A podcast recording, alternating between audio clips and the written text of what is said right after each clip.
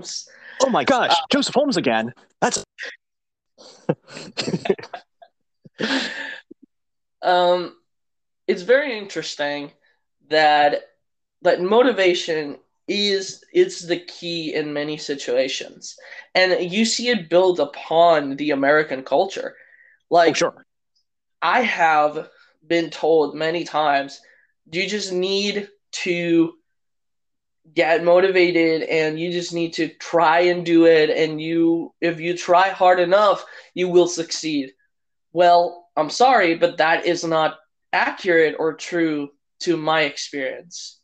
Yeah. Like because even when I try and I try so hard and I motivate myself, even uh, for example, uh, one of the biggest examples, the reason I don't like math is not because I haven't tried it, is because I tried. Like oh, yeah. I tried for so long to actually understand. I tried for so long to actually do it, to actually like get all these things, but for some reason, my brain doesn't like those things. Like my brain yeah. literally doesn't understand it and if it doesn't understand it it doesn't want it and if it doesn't want it it doesn't remember it yeah um and and i feel like in that area that has been like the hardest part. It, it's been to actually get motivated like you said like yeah well, it's interesting. I, I, sorry go i didn't mean to interrupt. To train that muscle. Go ahead. Um, yeah, no, absolutely. I think um, w- one of the things that's interesting about this, and this is one of the things I think is is sometimes difficult for neurotypical people to understand, is that you know I identify as a neurotypical. I I I think I am neurotypical, but you know, like I hear that I hear that I resonate deeply with that. You know, on math. Again, I you know was a very good student. I mean, I was homeschooled, but then when I went into public school, I college, I I um, I found that I was acing all of my classes except for math, and I would got a lot of help from my mom to you know help me with uh, some of those classes because uh, she was giving us me and my sister a little bit of a you know she was she was helping with, me with uh, that because again we were you know homeschooled our whole lives and and so she was yeah. like okay well I'll help you sort of succeed with this but like even with all that help in terms of math like i still it was my least successful class and and the the moment that i could stop doing you know, and I like math classes were the ones I had to even get new friends in college when I went to a not community college, but like a regular four year college. When I did that, and you know, I had to get friends to help me with my math classes. And the minute I could stop doing math, I did because again, like you, I could not get that. And so a lot of times, you know, I know neurotypical people hear what you're saying and saying like, well, that's not too different from what I experience. But yeah. you know, again, I talked with David Clarkson, like it is because again, there's a difference between, and you can correct me if I if the way I'm putting this is wrong. There's a difference between it being really, really hard and it being pretty much impossible. exactly. That is the thing. Because this culture, even like the culture we are living in, the US culture, has that mindset nothing is impossible. Right. Like if you try. Right. And I'm I've always get like, well, right, yeah, that's not true for everyone. Yeah. I think, and Nathan puts it very well. It does. It only. It, it doesn't only feel impossible to us. Like in many times, it is yes, because yes. our brain is not developed yet. Like yeah. it's not completely developed. Like. Well, I, yep well, that's the thing is that's sort of, that's sort of difficult sort of about American culture and and you know because we used to in our American culture we had again we've always been the sort of like the independent spirit and self motivated you know and self uh, reliant individual and I think that that's a good thing in many respects. But we used yeah. to have a way of we used to have a way of supplementing that because you know we had we lived in tight knit communities with extended families and people who knew each other. So in the places where we fell short because we all fall short in some places. We had people who could help us pick up the slack. I think one of the best examples of this is, you know, and we brought this up on on a review together before, but um, is the TV show Monk, where you know he's he is an OCD character. He is brilliant. He's a genius, but he needs the support of his whole community around him to make up for his um, his shortcomings, which we all have. And I think that you know we're we're seeing limits now that we're like we're saying okay we want to have but without the community to support us because we want to all live on our own and be independent. And so we're yeah. seeing the limits of that when we don't have the supplemental kind of support community around us. Then that i think has shown how toxic that can be when it's all on its own. And you're right. We have wanted to believe that there are no like that there are no biological limits on us. Um, yeah. No biological differences between us that might put different limits on different people, because then that might give us a sense of social responsibility and of of for each other that we don't want to have. Well, the only way we want to have social responsibility is through the government, which is another way of just saying I don't want to be responsible for you, but I want to pay someone else to do it. Um, yeah.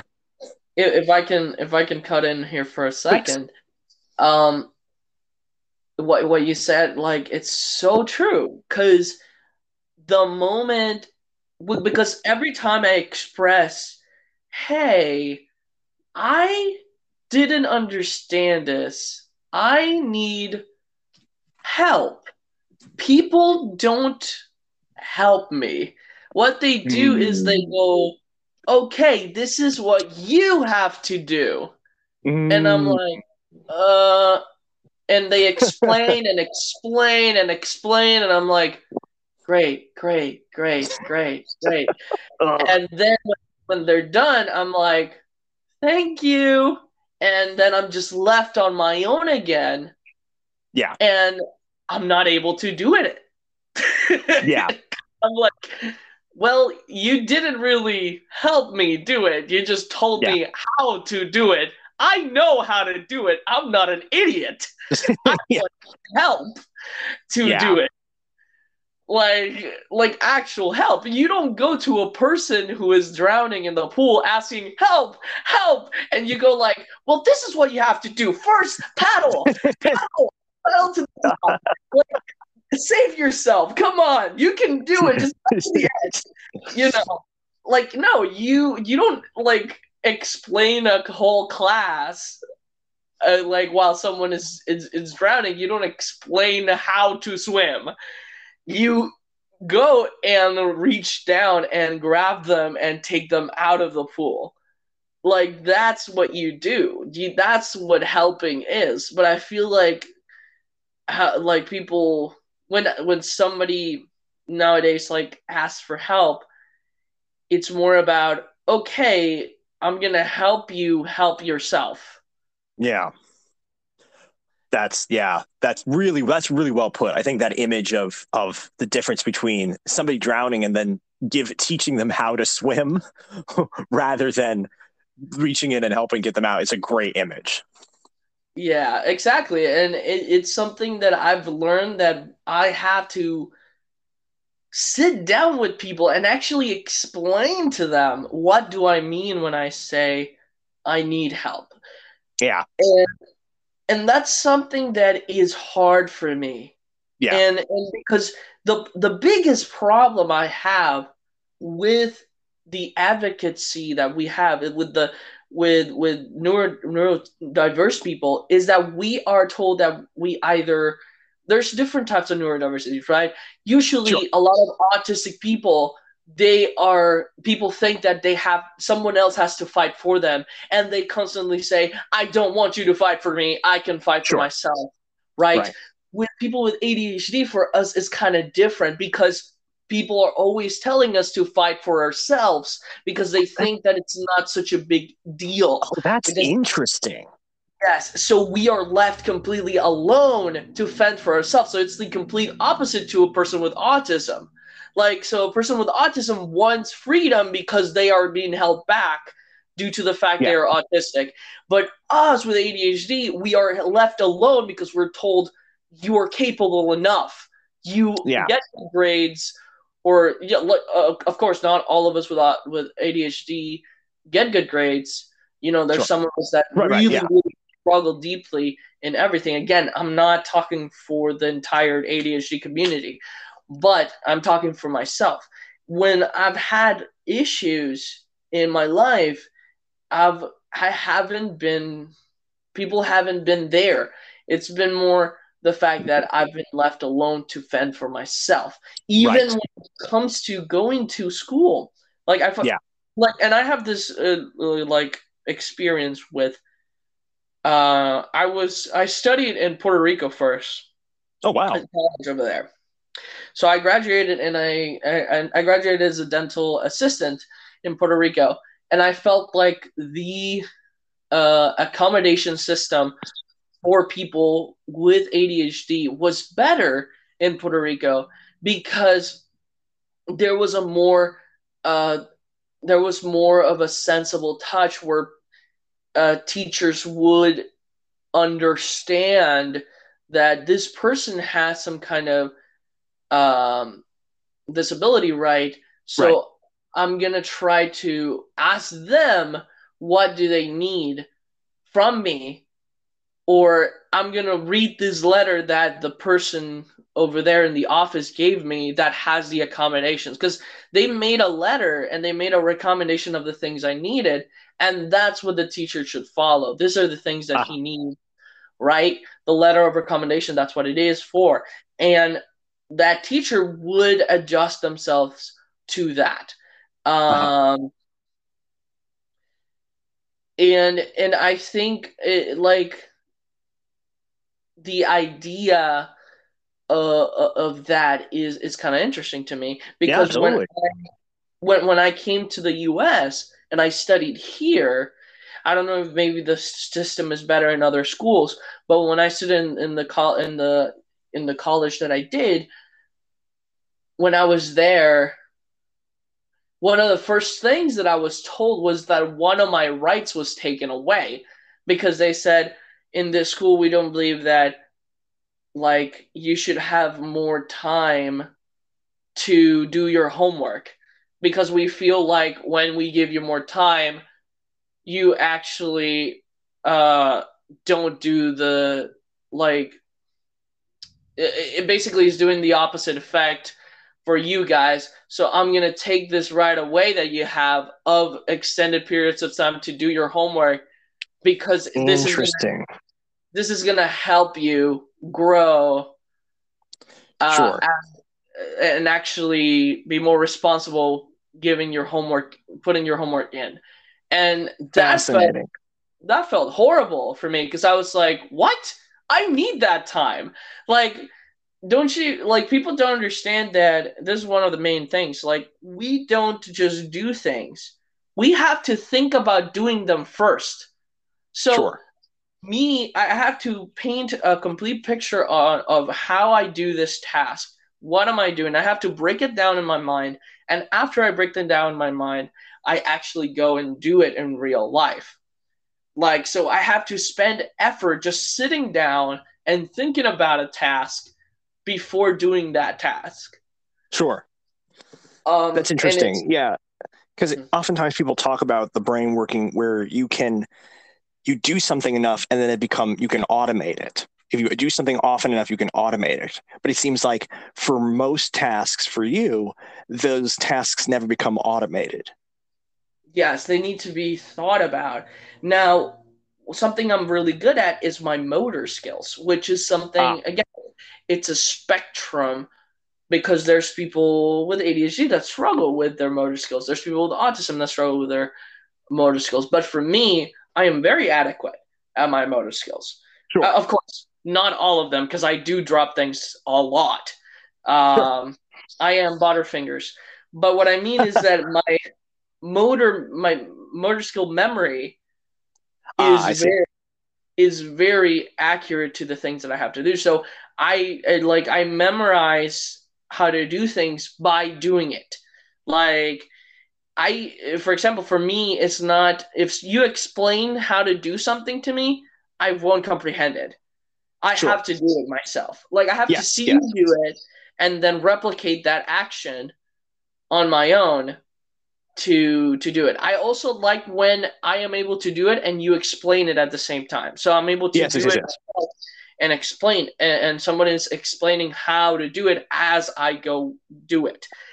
Yeah. Uh, well, that's something like, I definitely can I can relate to um to some degree where again you know it, if i can there are different forms of knowledge and if like you can give me several forms of knowledge at once where one is i actually do it myself and it becomes sort of part of me and the other is you explain how to conceptualize it um, that's very helpful for me i often again I, I you know my mom would get irritated with me because she would try to explain to me how to do things and i was just like let me do it because then yeah. i'll actually and then when i make mistakes tell me what i'm doing wrong and how to adjust exactly. it because I'll actually I will actually know how to do it.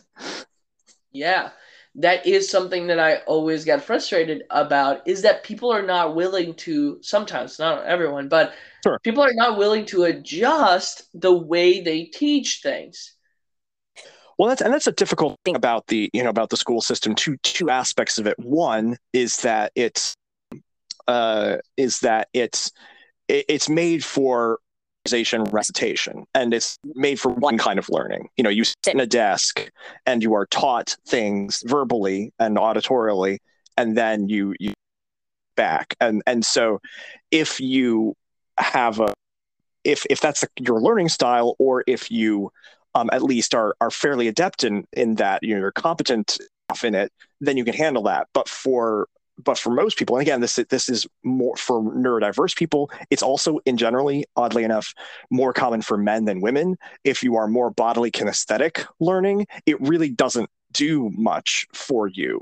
Um, and uh, and another thing about school systems is that they're so overcrowded, and so it's like it really is hard to accommodate all the different needs of everybody. So they just end up sort of saying we're going to teach one way, and then um, uh, be and then and that's going to be it. So there's a lot of problems with you know who'd have thought that adopting our model of education on the you know uh, pre pre totalitarian Prussia um, would uh, would uh, that was trying to just create obedient soldiers um, would be problematic, but there it is. Yeah, uh, even even testing has been even doing tests that had uh, that has been something that has been evaluated many times to a system that doesn't work either. Because testing it, we we usually people go and bottle up information and then they sure, dump yeah. it out into a test. Like when somebody tells me you have to study for the test i'm like wait why do i have to study? I should already know all these things. Like sure yeah. I should be able to already access my mind and be like, I know how this works. I know what this is. Cause I've been studying for a whole year. Like I sure. and I've been I've been getting taught, quote unquote, all about all of this all this year, right? And the the worst thing about testing and standardized testing is that tests want to trick you most of the time. They're they're sneaky. Like they they write tests to make you fall. And I feel like that's not fair either. Because I have worked, um, uh, one of my best teachers for me was a teacher that would give their class, and then based on what she gave, she would make us a test according to exactly the things she said. So, like, hmm. it was very much the best test I've ever taken because I would remember everything that she would give in her class. Like hmm. I didn't have to study for her tests because everything that she taught was going to be in that test. Sure. Uh, and it was not going to be like bended. It was not going to be trying to sneakily trick me and oh, this is oh, that was the wrong answer because instead of a in, it said uh on you know? Sure. Well so this is, here's an interesting question. Let me let me let me let me ask you about that and then you know give some pushback and see what your, your thoughts on it. So one of the things i felt helpful about you know like st- you know being and studying for the test is that you know i was getting information one way and i was getting information i was getting a bunch of information and the, the teacher was trying to te- put it into a narrative. So only was i getting information but i was understanding the thoughts behind the narrative and the, the way to fit it all together. And then when it was time to study for a test, what I found was that by studying it over again, I was re- repeating so the information again, but I was also having it it distilled even more clearly summarized. I'm figuring out which of these things not only is, is the information, but is the most important information. Summarizes the other information. So I was getting all the information before, and then I was getting summaries of the information afterwards, or I was studying summaries of it. I was learning how to distill it into its most important information. So I actually understood things conceptually and not just something I would repeat back to someone. And that was the other that's the other thing about the the test the trick is I found that, you know, the reasons professors would say they were doing that and the reasons that I found it helpful is that if it was rephrased in a different way, they would say, because, you know, oftentimes people say you don't actually understand something unless you can rephrase what is being said. And so by rephrasing what was said, I found I was being challenged to not just repeat what was being said to me, but to actually understand it. And so, um, and so the testing, putting it in a different way, was a way of testing to see if you actually understood it, and not just repeating it. Um, and there is, you know, evidence that, you know, um, a di- you know that that um, at least with the SATs, that the SATs do have some have have probably one of our our strongest um, methods of figuring out how well somebody is going to be able to adapt to new tasks um, uh, in in outside outside of college. It's like so like you do the SATs and then somebody says okay, or at least like the SAT the SATs and that person is probably going to be able to do well in college. And that person who does well in college is probably going to be able to adapt to tasks in the workplace as well. So a lot of people who are advocates of the testing model say, yes, it's flawed. Yes, it does not include everything, everyone, but it is the best filtering mechanism we've figured out so far for figuring out who's going to be able to handle these particular tasks we're looking for in these places in the workplace. And it's actually been for a lot of people, like it's been a way of filtering out race and class and gender as yeah. um, things like, well, look, the, this the person did did well here, so we shouldn't use these other. Like in Britain, they particularly like it was one of the ways a lot of people got out of poverty because it was like, well, they didn't, they may not be rich, but they're but they're much better on the SATs than this guy who is rich, and so they should get a leg up. So I guess what would you say as sort of a response or pushback to those sort of um, advocacies of that model of uh, getting information uh, and and uh, and testing? Yeah, I feel like it's a very. I feel like here's the thing. I don't believe that there is per se a neurotypical mind. Like, of course, there's not. Like, when when we when I say neurotypical, I mean like the typical mind, which is still diverse in their own way. Right. Every single mind is diverse, but there are many people that fit into this neurotypical way because they're able to actually adapt to the normal, quote unquote, way of living. They're able right. to conform to the school systems, to the university system, to the to the job system, like the structure of life and how it works in our society. Um, to that, to cause a little bit of pushback on that, I feel like that's a very neurotypical way of seeing things. Because um, I have never been good on tests. And the only test I've been good at has been because I bottled the information up. So I have recited information many, many, many times until I go to the test and actually put it on page. And then after that, I forget entirely on what I even studied, what I even learned. I don't remember it anymore. It's on the page. It doesn't matter anymore to my brain, so it discards it. Um, I feel like for me, I would uh, I think first of all, I feel like uh, I've always been an advocate to not to get rid of testing, but to change the way we do testing, uh, how we test things, uh, how we test people. I feel like everybody should have, not everybody, but but there should be a practical way of testing a visual way of text- testing, uh, a, a word written way of test testing, which is the one we have, and a audible way of testing.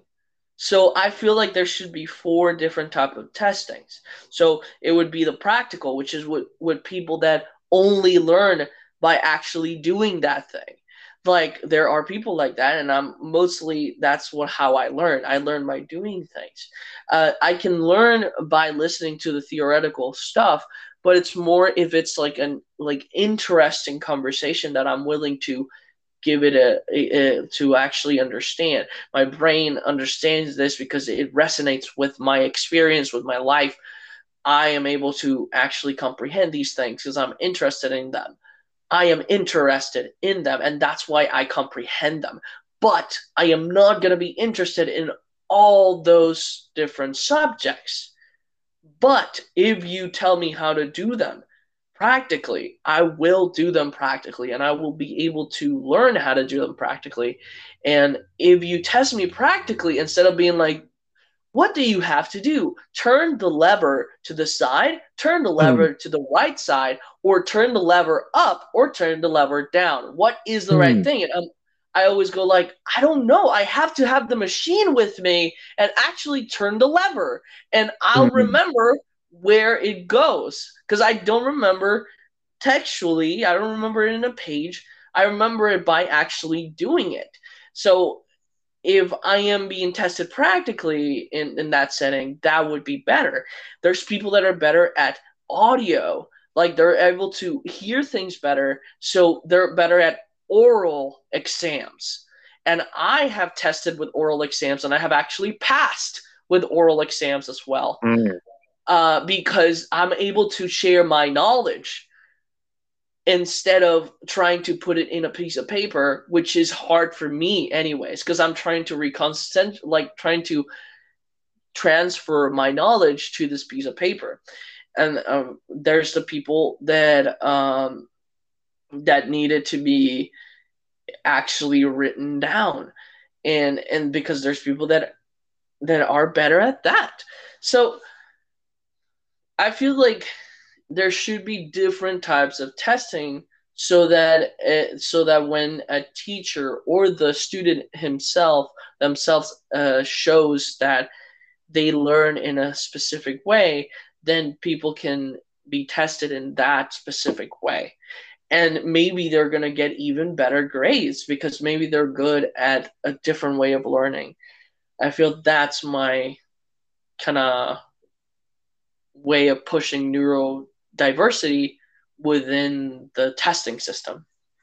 Sure, that makes sense. I think my question sort of would be to that is if we have um, that you know kind of to basically say okay, like we have all the different testing for all the different kinds of learning styles, and if you if you kind of there's maybe a prime test that says okay, which learning style do you have?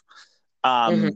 Then uh, then you take a test for that um, that learning uh, that learning style. Um, and so taking that test, that learning style. Um, what one of the the things that's you know what do we do about making sure that all these different of people with different learning styles can communicate with each other and because there does seem to have to be a certain type of conformity into a common language and space for communication um, of how to pass information from one to the other. And so the difficulty of the system we have now is that it forces everybody to learn just one, even if you know their brains don't learn as well with that. But they uh, more people still do learn how to communicate with each other better than they would if they only learned in the style that they were more um, most strong in. And so, what do you do? You, do you think that there's room to figure out how that would work? Yeah, definitely. Because I think even if you think about it, uh, are a lot of the things that we we like uh, we have in our in schools and in universities is about at the end of the day is about getting a job like for example um even when it comes to acting sure or um, for example, like like that, right? Like I I was uh, I signed up for a class on on on acting, and I was disappointed that it was all just.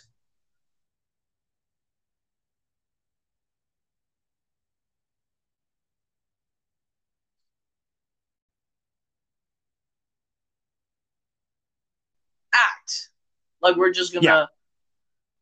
we're just gonna talk about it like what it is and and and how to do it. And I'm like, well, that kind of sucks everything out of it. Uh, like, uh, so, like, you're, so, you're, saying, and this is, I think this is, I actually would probably agree with this, is that um, for the most part, most classes should be a hybrid of all the different learning styles. Yes. Yes. That, that makes sense. I actually, I actually think I would agree with that. And I think that the, I mean, again, I can't, don't have the data in front of me, but I think that the, um, what you call it, the, uh, uh, I think the data that the school schools that tend to do that to to work on multiple layers of learning styles um, are I do tend to do better uh, in terms of putting out better um, have better success with students. So yeah, I would actually be an advocate for that for for schools to be follow that model more. That's a great that's a great point. Yeah. Um how do you like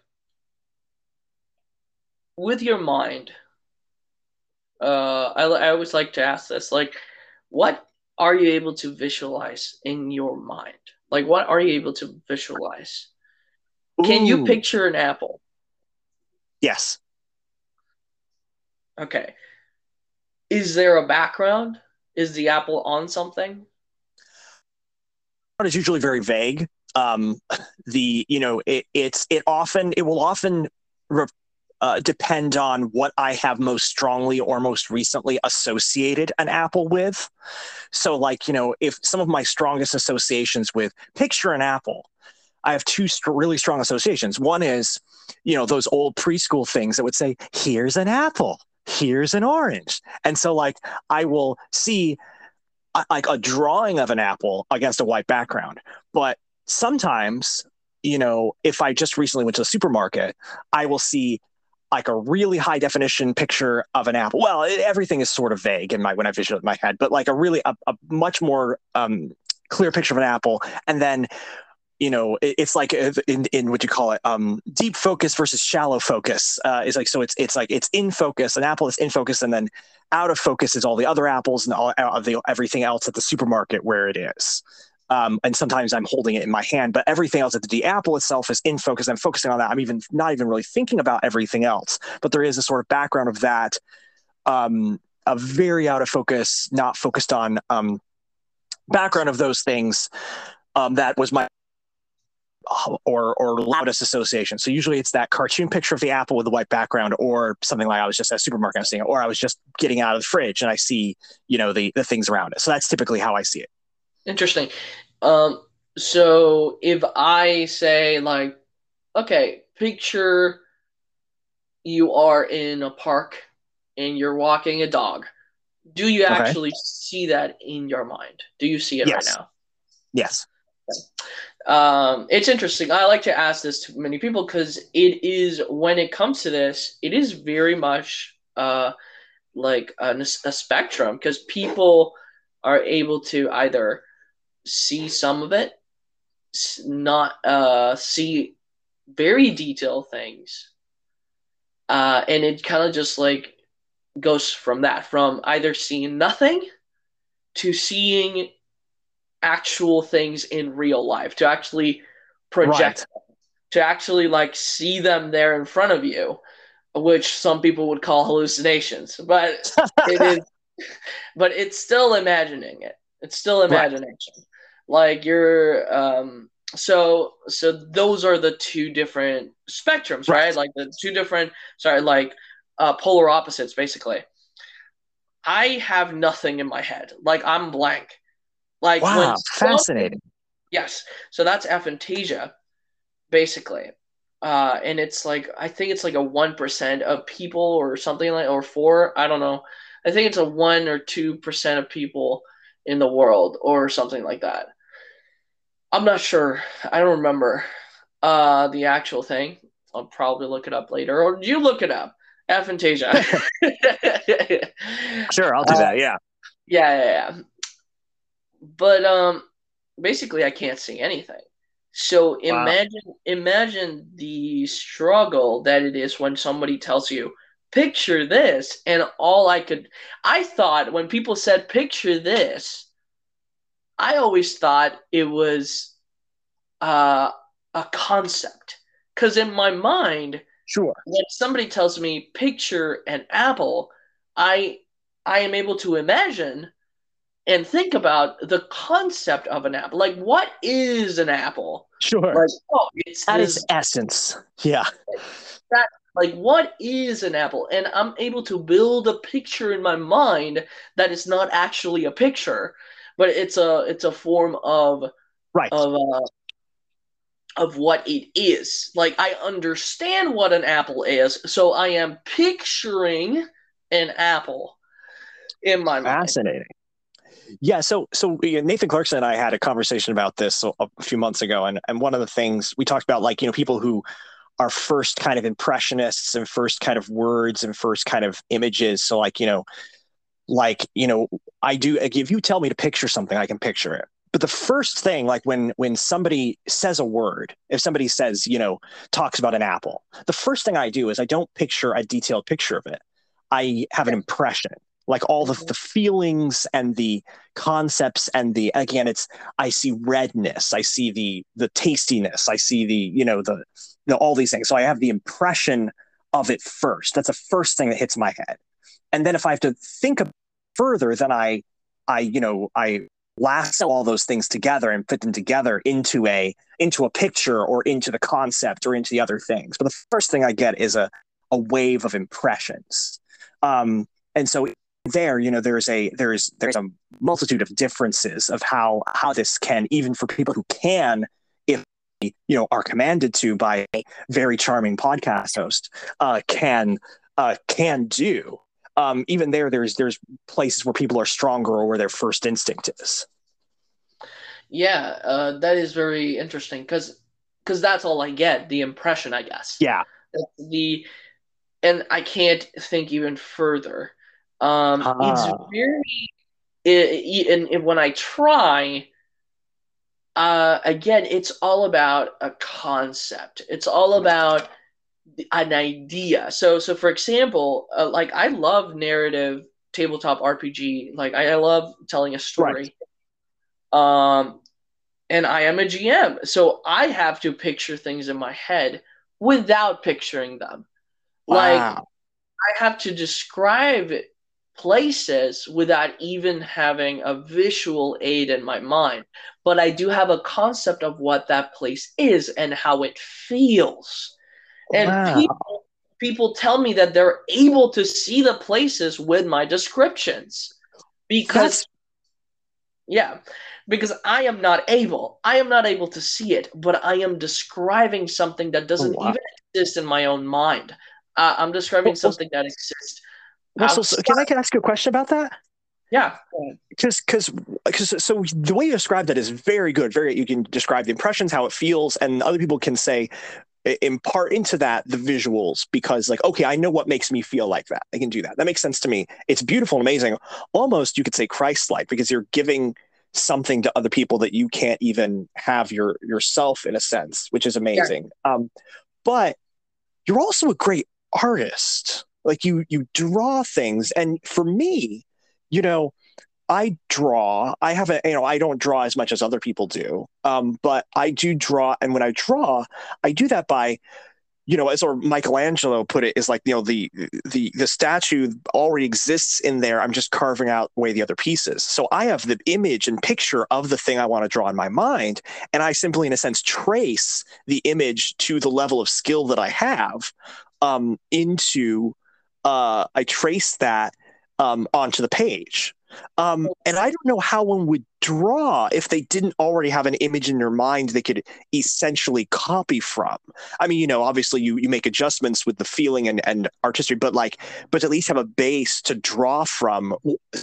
Do that. Uh, I used to learn how to draw, I used tracing, and it became Ah. a, a motor skill. Oh, interesting.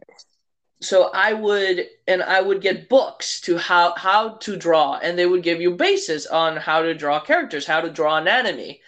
So I had to learn the concept of anatomy. I had to learn the concept and actually use my my my hands to get to a place where I was happy with how my art looked like.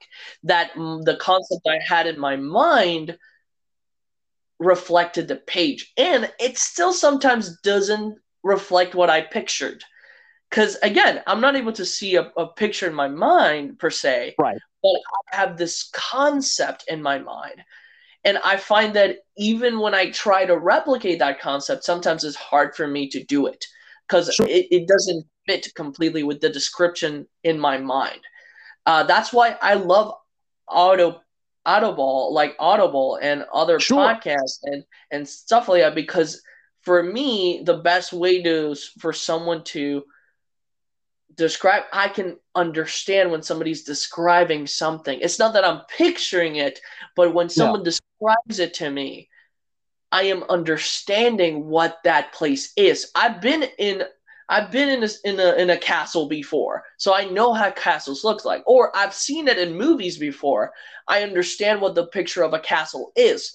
So I have to have seen it before and understand how something is, how it looks, how it feels to actually picture it in my mind.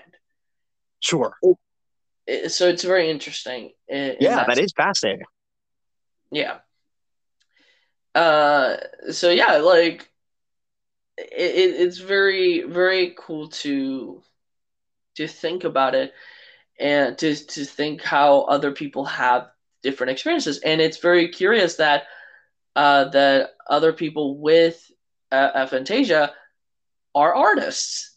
Like yeah. uh, and they're able to actually somehow we are able to actually draw and stuff like that without having it in our minds. It's more of a concept we want to put out there, and yeah. we draw what we can't see. That's the thing. We draw because we can't see it in our minds.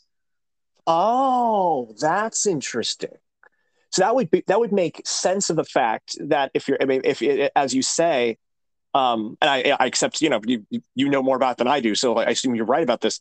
That there, that a disproportionate number of people with aphantasia are artists that it's that's what they're doing it's like you know i can't generate this in my own mind so i'm going to put it on the page that is fascinating and beautiful yeah um I think it's a, it's interesting. I think again, one of the things I love about these, these conversations, like for me, is that again, sort of as I said, you know, because I have a particular experience in a thing. Again, when I draw, this is how I do it, um, and I I can't I can't imagine doing it another way. And, you know, sometimes that's true. Sometimes, like, there's, I mean, sometimes there's ways to do things, but there's also usually more than one way to do things. And so it's always fascinating for me to see who has somebody who's another experience. Like, I don't do it this way and I still draw. And again, I assume people are listening to this podcast. I assume they have seen, you know, Raymond's amazing, you know, artwork. It's it's awesome. It's quirky. It's funny. It's got life in it. Um, and uh, and so so it's like, well, clearly there's somebody else who can make great art that can do it differently than me. And so and so learning how there's a, another way of expressing and living in and moving through the world um, uh, that's different from mine is a a beautiful, fascinating uh, thing to understand. And I think that we should people more people should be more comfortable mm-hmm. um, with the idea that there are multiple ways of moving in the it being the right way. Not that there's an unlimited way of moving in the world and being the right way, but that there are multiple ways of doing it and and being uh, comfortable exploring um, what some of those ways might be. Yeah, and that's that's very interesting. Like for my girlfriend, she has the opposite because she is and she has an overactive imagination. So she's able Ooh. to actually see things outside, like actual like things that she can conjure into the real world and actually feel it. That and that's mm. called uh, fantasy prone personality. So she has the the opposite uh, end of the spectrum than me. Oh man, you two must be such an amazing pair. Yeah, because I'm able, I'm not able to see anything or feel anything imaginatively, but she is. Um, so, uh, and she's also an artist. Um, but I've seen that she struggles a lot with conjuring those pictures in her mind to the page. Ah, like, yes. So it's the complete opposite thing. Because wow. for me, it's like easier to conjure the pictures because I, am able to f- try to find how it would look like based on my thing.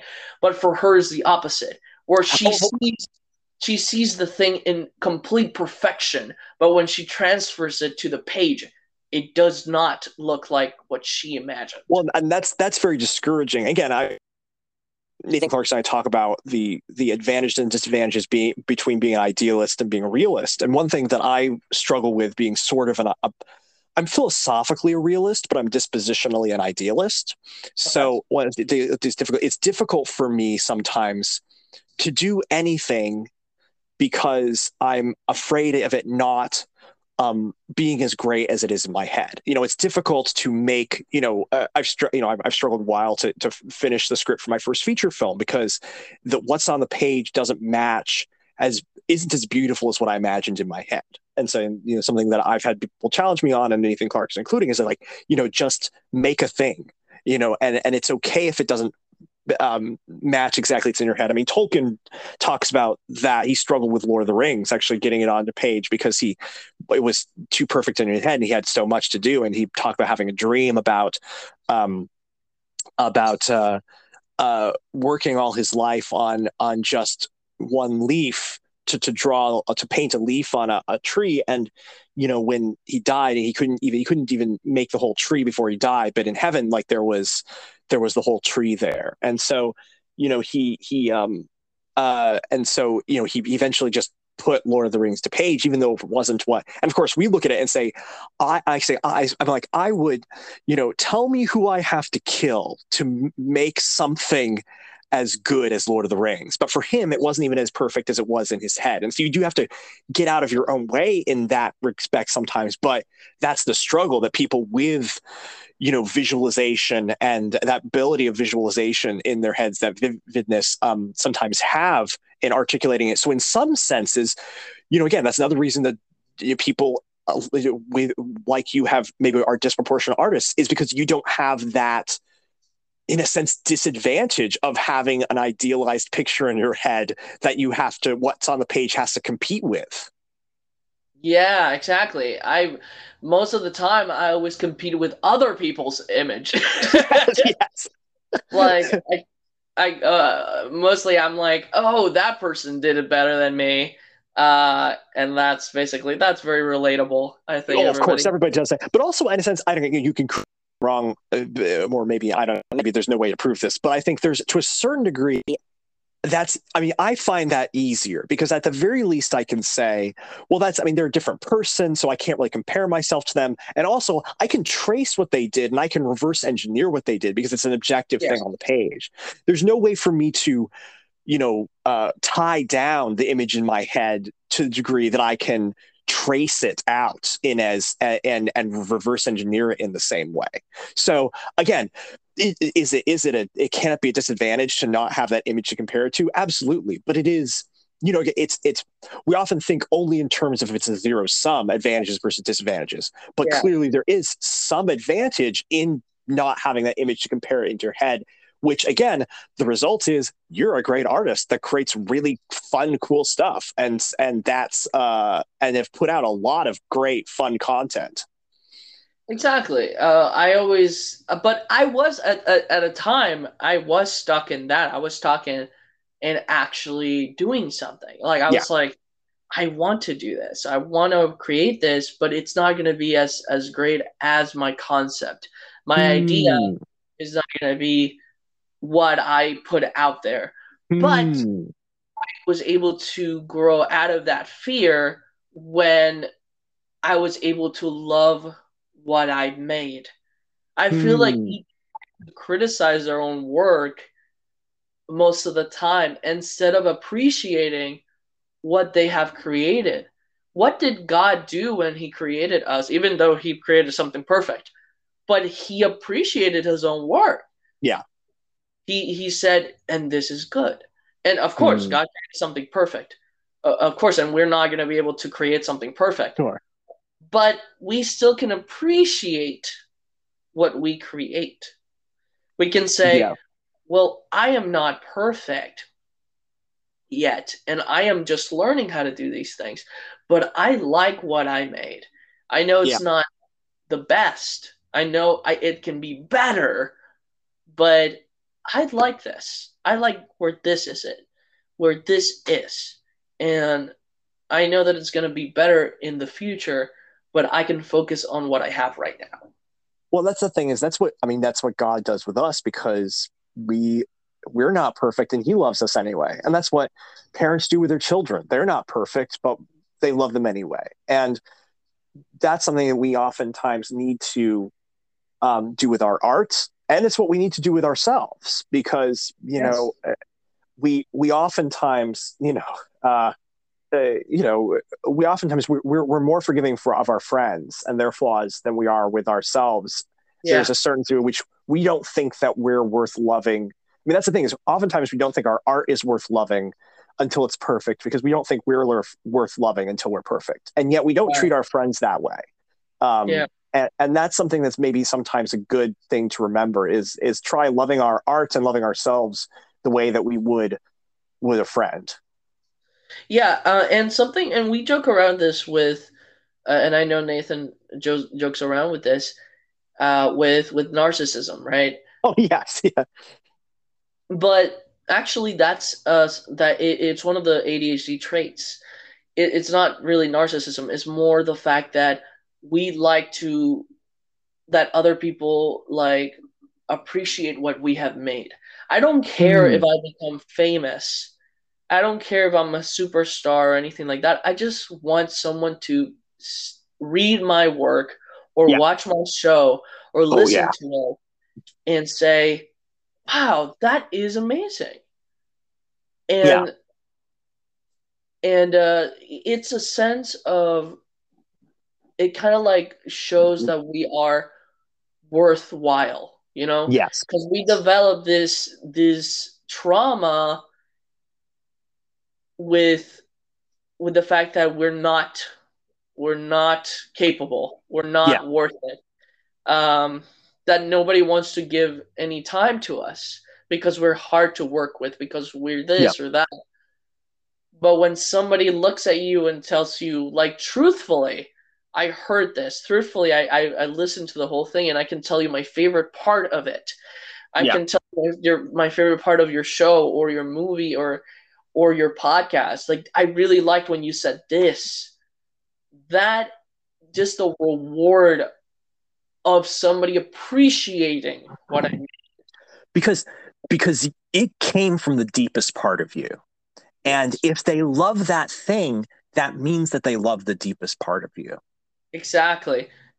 Um, I honestly, I always get really hurt when somebody, I, I, if you be honest with me and tell me, you know, like I love you as a person, but I'm not. I don't enjoy your content. Like it's sure. not for me. Like it's not that you are doing a bad job. It's just it's not my thing. Sure. I understand that more, and I feel I don't feel hurt by that.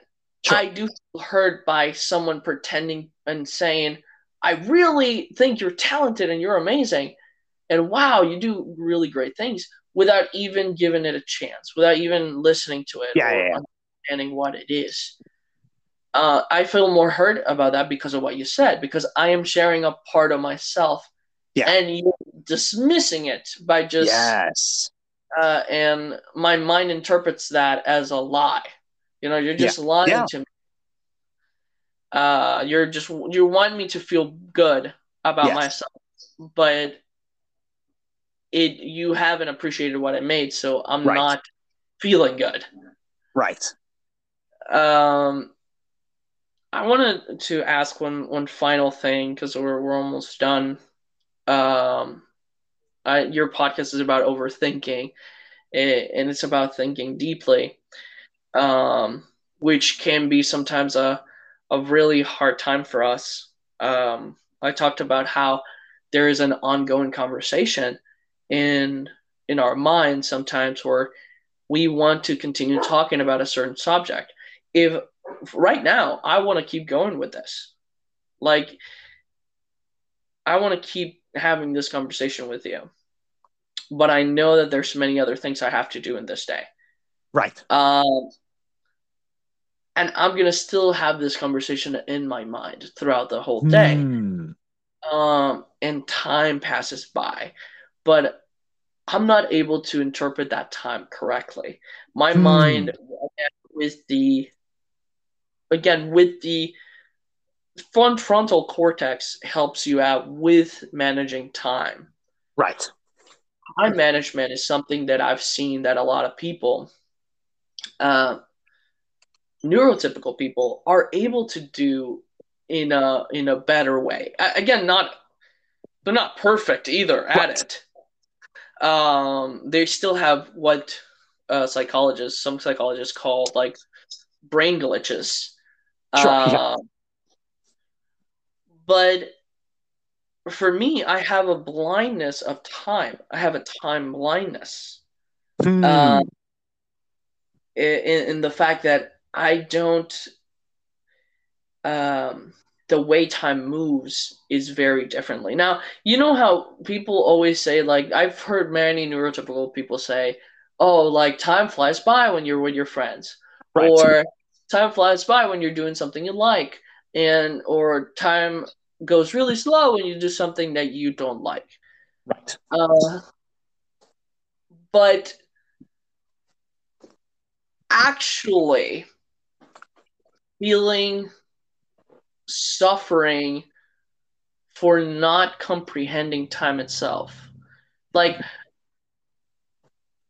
like for example, like are you do you struggle with with this? We when I think of a week a week feels like a month. Interesting. and uh and a month feels sometimes like a whole year hmm. and vice versa so it's not the same way all the time but there's this thing where oh a month passed but this month this time it felt like it was just it it went by so quickly it just felt like a week or Sure.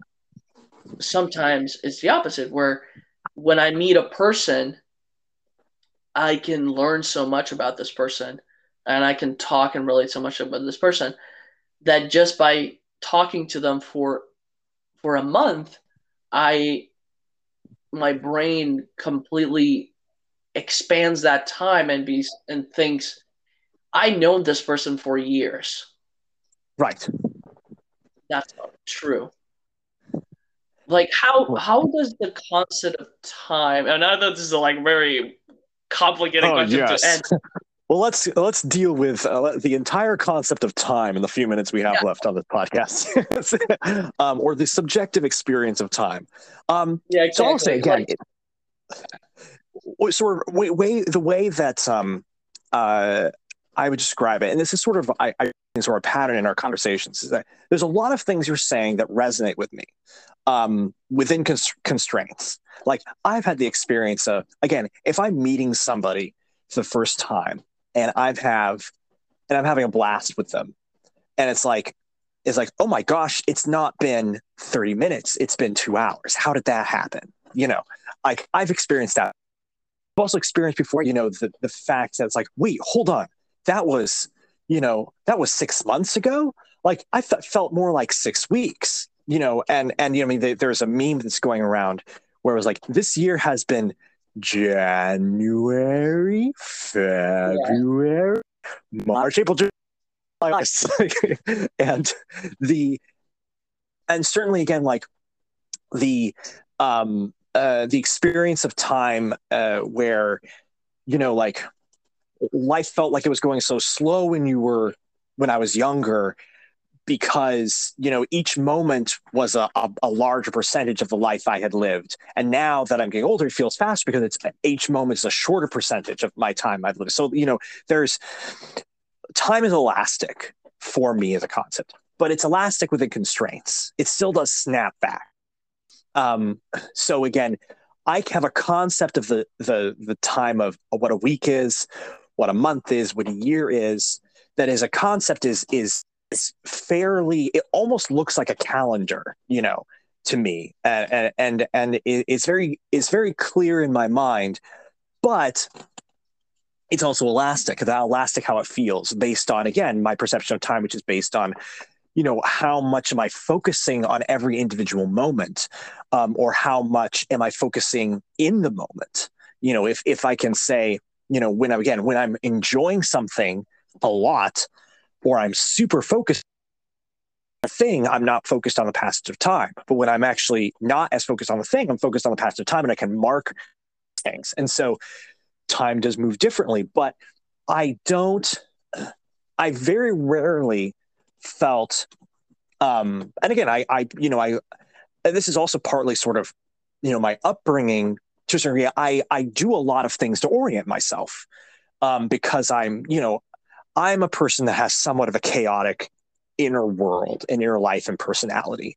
And so you know it's one of the reasons i i i have very strong emotions and a very strong you know cognitive you know section. And they i joke i joke with people that they're two bureaucracies. They're the like you know they're the fbi and the cia and they're very complicated and they have a hard time they can do a lot but they have a very difficult time talking to each other. And so it takes a while for them to communicate and get through each other's bureaucracies.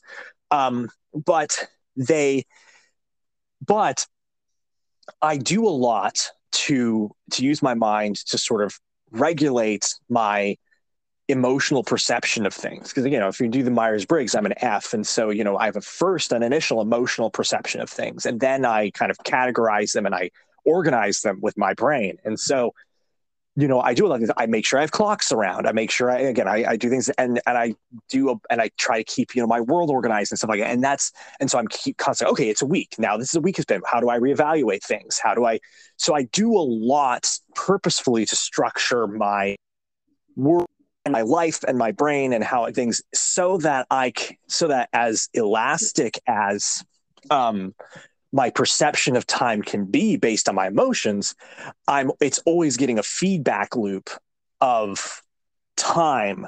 And uh, because again I've I felt the chaos and the harm that it did to myself and when when I and people around me and and when I or the people around me um, didn't have a concept of the of time and and didn't allow time to inform and give them a feedback loop or inform their decisions. And so I've I've I've taken put a lot of work into regulating that aspect of myself and my perceptions.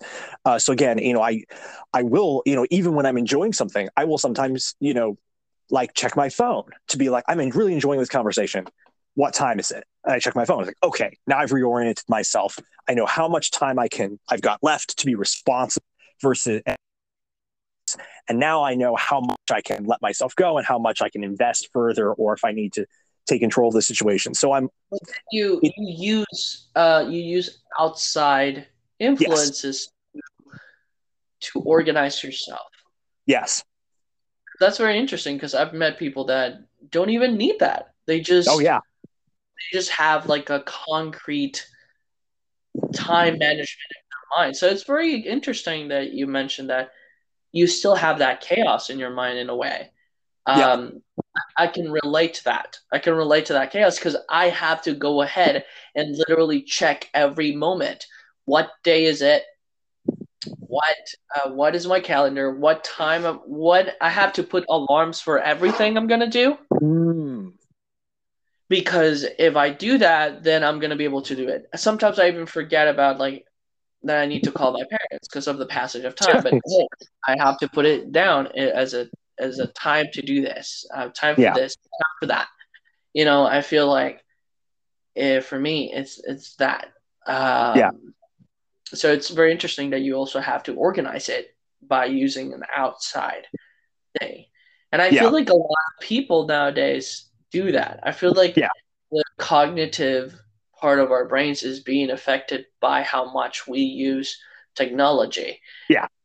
Outside of ADHD. I feel Yeah. like a lot of kids are being diagnosed more with ADHD based on the fact that their cognitive functions are not working properly because they're depending on Yes, on a phone to give them the cognitive function. absolutely. Uh, so it's very interesting. Yeah. Um, well, uh, just to just to close off, if you ever found out that you were neurodiverse, would you accept it? Would you be able to accept it?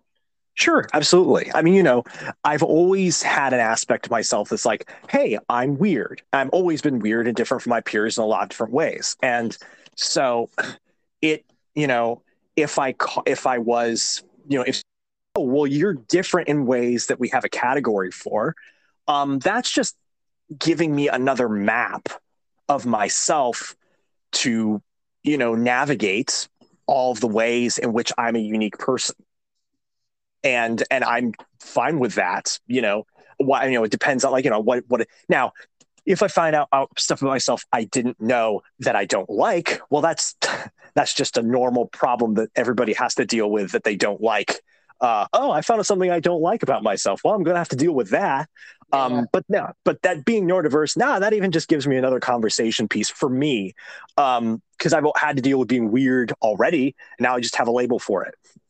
Yeah. Um, it's like uh, you mentioned that you have neurodivergent friends, like mentioning Nathan was one of them. But do you have it more friends that are neurodivergent? Um, I don't. I mean, yes, I'm trying to think. Like, I haven't had a lot of more friends than Nathan who have, um, like talked about it as much as you know. So, like, I've had I've had a couple. I've had like a couple other friends, but who who who've said, "Oh yeah, I have." You know, again, like I've I've had a few friends that say, "Yeah, I have ADHD," or that have you know said like, you know, "Oh, I I'm I was diagnosed with bipolar." And things like that. Um, but um, but most of my friends have identified as neurotypical. Interesting. Uh, just uh, just closing off with this. Uh, at some point, I realized in my life that all my friends are neurotypical, and I realized, man, probably I'm neurotypical too. Because you associate with people that you relate to the most most of the time when you're neurodiverse. Uh, Interesting. Interesting. Yeah, that makes sense. it's just a, a little nugget of, of, of things to talk about, you know. All of this was worthless. Maybe you are neurodiverse.